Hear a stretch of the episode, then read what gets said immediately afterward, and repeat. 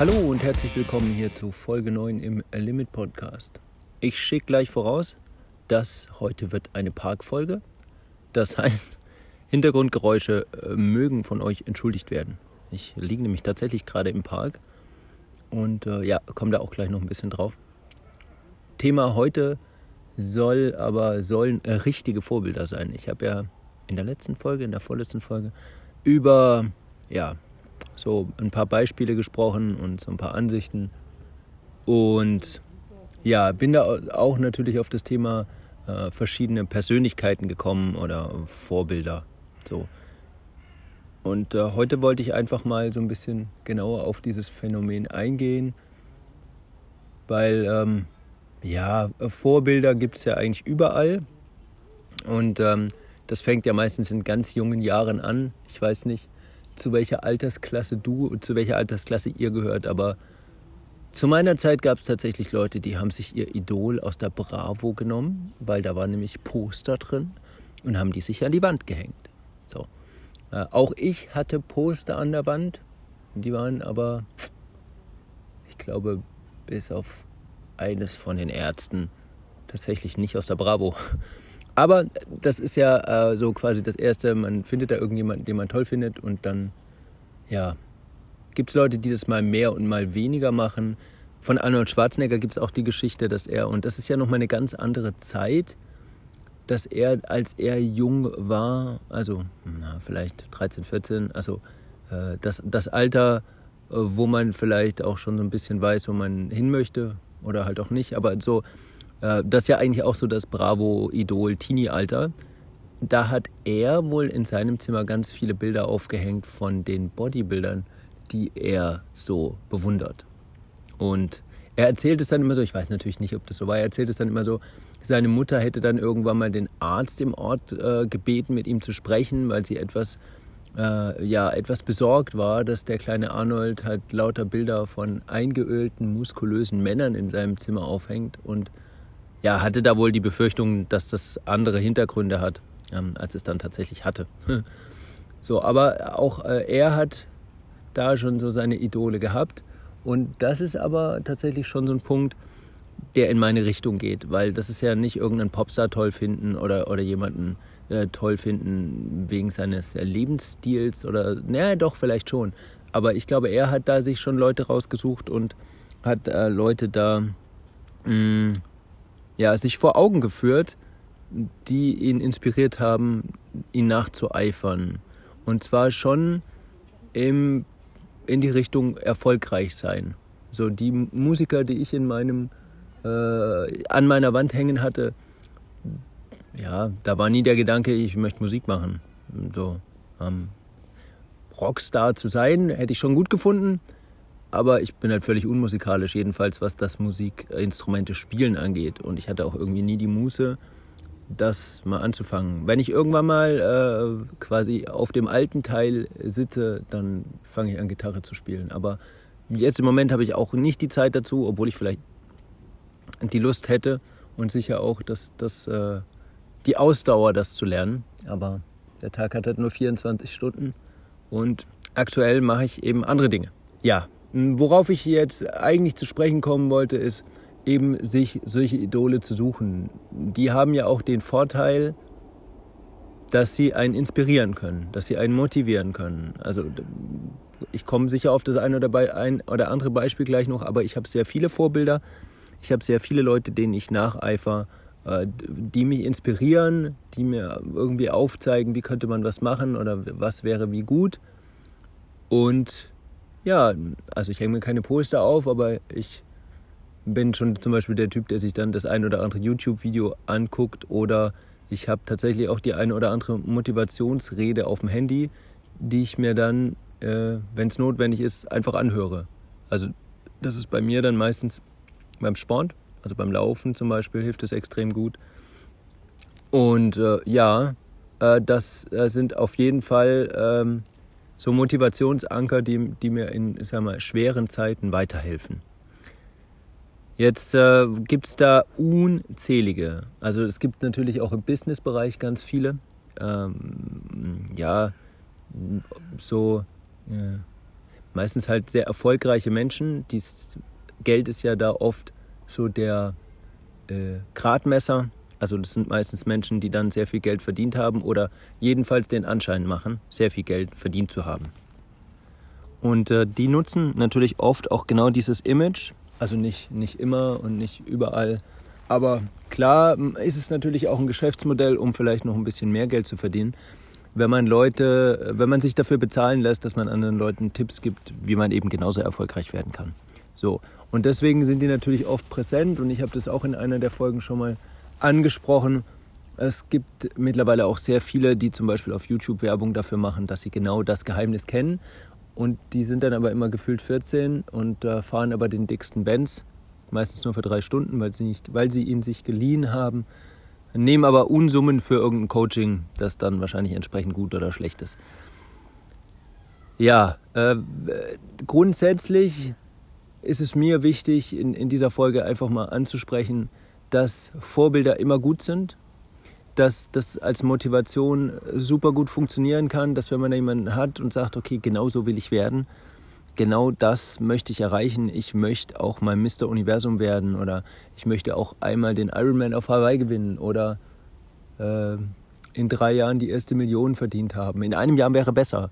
So, das nehme ich mir jetzt als Ziel und das schreibe ich mir auch quasi auf die Fahnen oder am besten auf den Zettel am Schreibtisch, damit ich den jeden Tag sehe und dann da ja, jeden Tag daran erinnert werde, warum ich eigentlich am Schreibtisch sitze oder warum ich eigentlich trainiere oder was auch immer.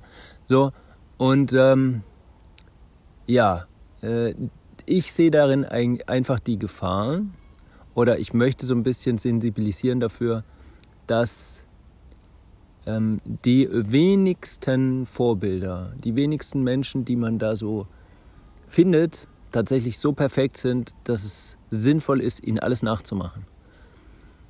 Das äh, hat verschiedene Gründe. Also Menschen sind selten perfekt, das ist der eine Grund. Hm, sie haben halt ihre eigene Sicht der Dinge und ihren eigenen Weg. Das ist so der andere Punkt.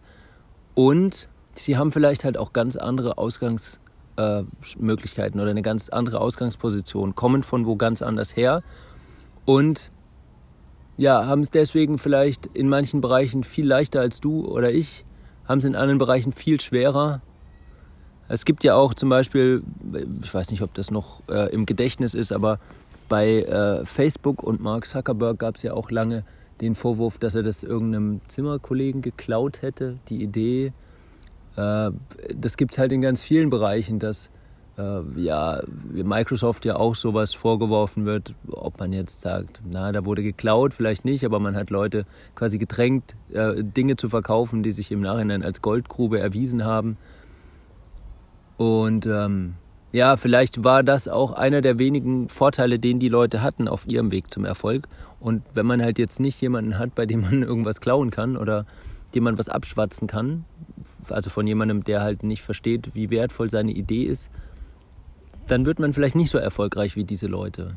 Auch wenn man sonst alles versucht, was die so von sich geben und ihnen nacheifert in allem, was sie tun. Da gibt es ja zum Beispiel so Geschichten, dass so Leute wie Zuckerberg eben nie äh, groß irgendwas Tolles anhaben, was Kleidung angeht, weil sie Entscheidungen nicht dafür verschwenden wollen, was sie anziehen, sondern das äh, wird so einfach wie möglich gelöst, damit sie mehr Energie quasi haben, gute Entscheidungen treffen zu können für ihr Unternehmen oder für, ihr, für ihre Zukunft, ihr Business, wie auch immer. So.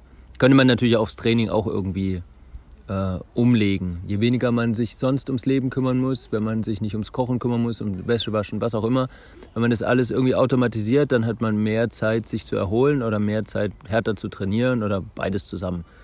So. Und äh, ja, das äh, sind dann, ich möchte es nicht Schattenseiten nennen, aber das sind manchmal so die, die Bereiche, die man nicht sieht. Und wenn man dann versucht, den Leuten nachzueifern, dann äh, ja, muss man halt auch diese Bereiche irgendwie mit, ähm, mit berücksichtigen. Und ähm, da, da komme ich dann eben auch zu meiner Botschaft. Also, so handhabe ich es und das kann ich wirklich eigentlich jedem nur empfehlen. Ich suche mir halt Leute, die irgendwas Besonderes können. Und ich versuche mir dann das abzugucken. Also nie ich habe niemanden, wo ich sage, genau so möchte ich werden oder genau das möchte ich so machen, sondern es sind immer Aspekte, die ich an Leuten toll finde. Sie machen vielleicht in einem Bereich irgendwas gut und richtig, aber ähm, aus anderen Bereichen möchte ich mir von den Leuten gar nichts abgucken. Das heißt, wenn ich jetzt zum Beispiel jemanden habe, der sich selber eine Firma aufgebaut hat, dann schaue ich mir den an nur in Bezug darauf. Und dann schaue ich aber auch ganz kritisch, wo, wo hat er die Vorteile gehabt, wo, wo waren Nachteile, warum ist es vielleicht bei ihm geglückt und bei mir nicht?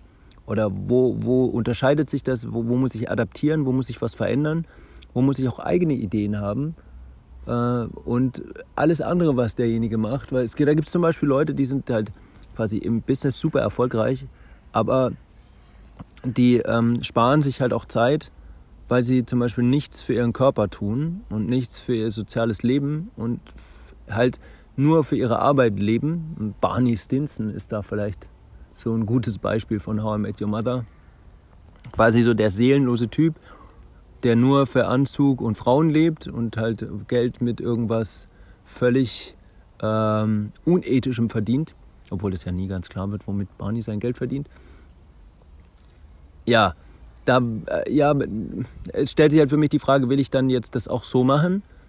Äh, möchte ich jetzt auch alles aufgeben und dann nur noch quasi dafür leben? Oder sind mir halt so Sachen ja, wichtiger, wie dass ich halt doch mal gucke, dass ich was Gesundes esse und vielleicht mir das dann lieber selber koche und ähm, ein bisschen Sport treibe, damit ich im Alter nicht völlig lahm bin. So, da muss ich halt dann adaptieren. Da muss ich gucken, was kann ich mir abschauen, was kann ich mir nicht abschauen. Und ich hatte mir auch vorgenommen, hier in dieser, in dieser Folge ein paar Beispiele zu nennen.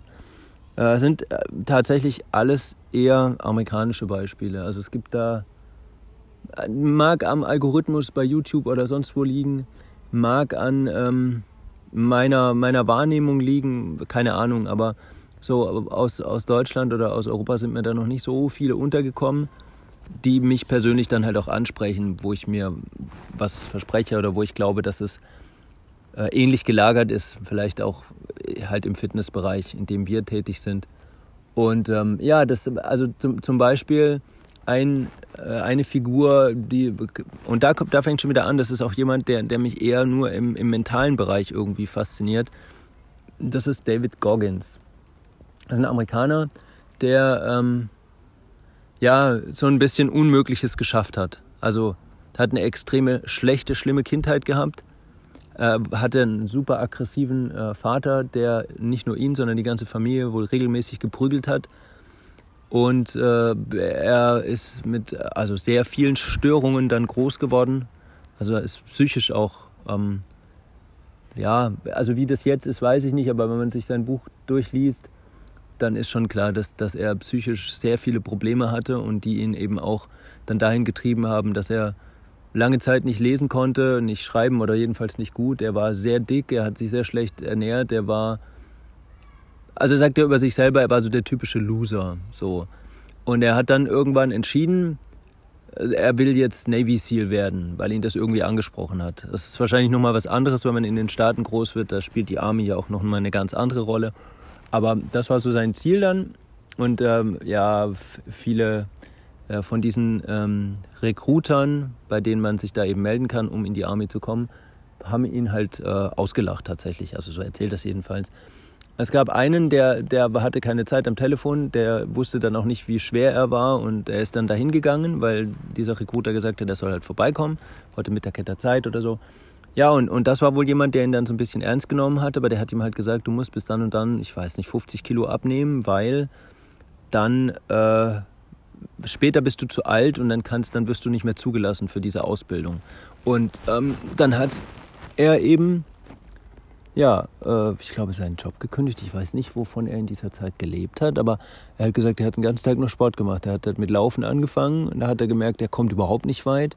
Dann ist er auf Schwimmen umgestiegen weil das halt gut für die Gelenke war. Das konnte er besser. Und Radfahren auf dem, auf dem Rollentrainer zu Hause.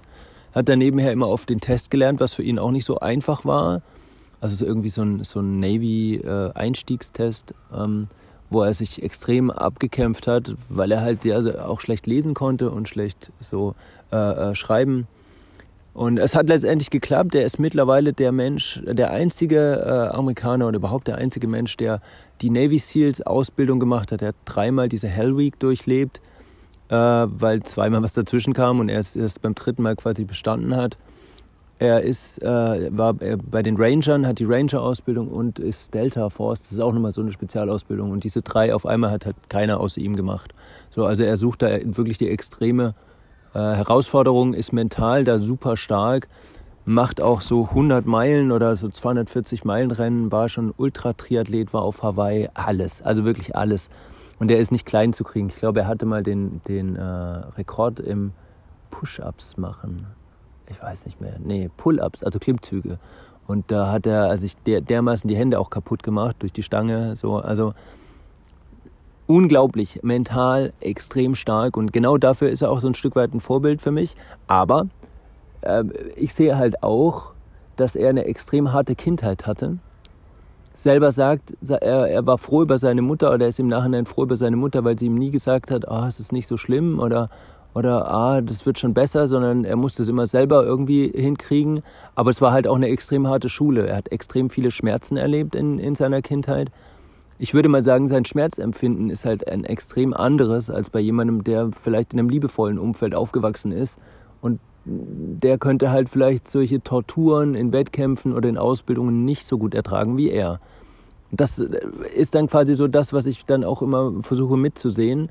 Lass mich aber trotzdem gerne, äh, lass mir gerne trotzdem von ihm seine, also ich schaue mir an, was er für Tricks hat, wie er mental arbeitet er hat ganz viele mentale ähm, Methoden entwickelt, die es sicher anders auch schon in Fachbüchern gab. Die kannte er aber natürlich nicht. Er hat das halt irgendwie dann selber für sich entwickelt. So ist es zum Beispiel, er hat so ein Keksglas, also so ein imaginäres Keksglas, in dem seine Erfolge sind. Und immer wenn er äh, an sich zweifelt und, und nicht mehr kann, dann packt er dieses imaginäre Keksglas raus und dreht es auf und nimmt raus, was er da reingesteckt hat. Das ist seine Ausbildung, seine Wettkämpfe und merkt dann, dass er doch eigentlich sehr stark ist und ja, schöpft er wieder Kraft raus. So. Ähm, vieles anderes würde ich mir bei ihm nicht abgucken. Also ich, ich glaube, alles, alles andere, ähm, ich nehme an, dass sein Privatleben auch nicht so einfach ist und dass er sicher auch nicht so der einfachste Mensch ist, weil er da sicher auch extrem fokussiert und naja, vielleicht auch ein bisschen besessen ist. Äh, man muss halt auch extrem viel trainieren, wenn man 100 Meilen Rennen macht. Äh, aber äh, was diese mentale Entwicklung angeht, ist er definitiv ein Vorbild. So, das ist das eine. Das andere ist dann zum Beispiel, der Typ heißt Nick Baer, war auch schon mal bei Triathlon Terran. Das ist so ein Triathlon-YouTuber aus den Staaten. Äh, Nick, Nick Baer ist eigentlich Bodybuilder, also der hat da ähm, recht früh mit, mit ähm, das klassische Bodybuilding angefangen und hat dann recht früh über, war bei der Army und hat dann vorher über die Army einen Kredit bekommen, mit dem er dann seine Firma gegründet hat heißt Bear Performance Nutrition. Also er hat auch irgendwas mit, mit Ernährung studiert, also auf dem, keine Ahnung, irgendwo in den Staaten in in der Schullaufbahn mitgemacht. Und äh, ja, hat dann versucht, quasi so eine Firma aufzubauen. Und das sehr naiv, hat gedacht, er kauft halt irgendwie, er lässt äh, Proteinpulver oder irgend sowas produzieren und wenn er das hat und in seinen Online-Shop stellt, dann will das auf jeden Fall jemand haben. Und er hat gemerkt, nee, es will dann eigentlich keiner haben, weil auch keiner genau wusste, wer er ist. Und so, da kaufen die Leute halt nicht so viel. Äh, mittlerweile ähm, machen die Millionen Umsätze, auch weil er eine gute Social-Media-Arbeit macht, weil er ähm, sich selber anderen Sportarten öffnet. Also er hat mit Krafttraining angefangen, einfach nur das Bodybuilding, hat da natürlich die Leute mitgenommen, ist dann so ein bisschen in die Richtung CrossFit gegangen, hat da einiges versucht, versucht da auch immer sehr professionell dann diese Sportarten sich zu erarbeiten hat dann angefangen mit Marathonlaufen, hat äh, mittlerweile seinen ersten Marathon unter drei Stunden gemacht, also mit einer Bodybuilder-Figur. Also ich weiß nicht, was er genau wiegt, aber ich glaube 95 Kilo oder sowas. Und äh, ja, äh, war jetzt auch äh, als Triathlet unterwegs, hat schon einen Ironman gemacht, da kam jetzt ein bisschen Corona dazwischen. Aktuell steht er vor seinem ersten 100-Meilen-Rennen. Ja, und er erschließt sich halt so quasi immer neue Geschäftsfelder, weil er natürlich dann auch die Produkte, die er ähm, produziert in seinen YouTube-Videos für diese entsprechenden äh, äh, sportlichen Herausforderungen nutzt und halt auch zeigt. So. Und das, das ist äh, so, ein, so ein extrem großes Beispiel für jemand, der halt auch wirklich ja über Trial and Error äh, versucht hat oder er, erfolgreich eine, eine, Firma geschaffen hat, die, die ähm, ja, sicher in den nächsten Jahren noch viel größer werden wird und die man möglicherweise, also ich nehme mal an, jedenfalls besteht die Chance, dass die, die Firma von Nick Bear ungefähr das Gymshark der Nahrungsergänzungsmittelindustrie im Sportbereich werden könnte. Aber das wird sich in den nächsten Jahren zeigen. Auf jeden Fall kann ich oder nehme ich da auch extrem viel mit, schaue mir extrem viel an, äh, lass mich inspirieren und ja, äh, sehe aber auch da wieder ähm, das, das, das, äh, den, den Unterschied. Ich war nicht bei der Army und habe keinen 20.000 Dollar Kredit, den ich zinsfrei ewig lang bekommen habe. So, das, da, da gibt es halt auch wieder Unterschiede. Und da will, muss ich natürlich auch kritisch sehen. Der hatte dann immer irgendwie seinen Bruder mit dabei, der für ihn gearbeitet hat und äh, sein Vater auch. Er hat immer irgendwelche Videos gemacht von der Army und sein YouTube-Kanal ist irgendwann wohl durchgestartet, weil er mal ein, ein Video gemacht hat, ein Tag in einem, keine Ahnung, was er war, Sergeant oder so. Und äh, dieses Video haben irgendwelche Militärgegner in den USA geteilt und gesagt, ah, schau, so scheiße ist das. Und das hat wohl so viel Aufmerksamkeit gebracht, dass ganz viele andere dieses Video und seinen Kanal entdeckt haben. Also da hat er wohl auch Glück gehabt. Und äh, ja, das ist eben in vielen Bereichen auch wieder ein, ein, Vorbild, aber eben auch wieder der Unterschied. Ich kann mir da nicht alles abgucken, ich will mir da auch nicht alles abgucken, aber äh, das ist auf jeden Fall schon eine Inspiration und die nehme ich mit. Äh, so ist es zum Beispiel auch bei manchen YouTubern oder Leuten, die halt diese Social-Media-Arbeit ganz gut machen, weil das ist ja auch ein Teil unserer Arbeit und da ähm, ja, ist zum Beispiel Casey Neistat äh, so ein, so ein äh, ja, schon, schon irgendwie so ein Standard, der, der dieses Vlog, äh, dieses Vlogging, dieses Daily Vlogging ähm, massiv äh, verändert hat und, und da seinen ganz eigenen Stil mit reingebracht hat, ganz tolle Geschichten über Videos erzählt, die teilweise sehr banal sind. Also er hat nicht viel Inhalt, aber er verpackt es teilweise extrem gut. Ähm, natürlich ist es auch was anderes, wenn man Hunderttausende ähm, Dollar zur Verfügung hat und dann ähm, ständig irgendwo in der Gegend rumfliegen kann oder mal bei Emirates Airlines in der ersten Klasse fliegen kann. Ähm, ja, mit solchen Inhalten könnte wahrscheinlich, könnten wahrscheinlich sehr viele Leute äh, ähm, gute Social Media Arbeit machen, aber da muss natürlich dann auch wieder das finanzielle Budget da sein. Äh, trotz allem kann man sich angucken, wie schneidet er seine Videos, wie, wie, wie bearbeitet er das, wovon erzählt er, was hält er für wichtig ähm, und wie kommt das zum Beispiel an. Und schon hat man wieder kostenlos was gelernt, wenn man möchte. Allerdings eben auch wieder nur, wenn man das kritisch sieht. Ich, wenn man das unkritisch sieht, dann könnte man in die Versuchung kommen, die Inhalte zu kopieren und sich da, keine Ahnung, extrem zu verschulden, wenn man versucht, wirklich das Geld locker zu machen. Und ähm, ja, dann geht es vielleicht schnell nach hinten los. Und ähm, ja, ich, ich könnte da sicher noch, noch x Beispiele bringen, die eben alle so einen Aspekt haben. Und ich kann dir, ich kann euch nur ähm, ans äh, Herz legen oder als Rat mitgeben. Schaut euch die Leute genau an und nehmt das für euch mit, was, was für euch gut ist. Und seht auch quasi die Schattenseiten.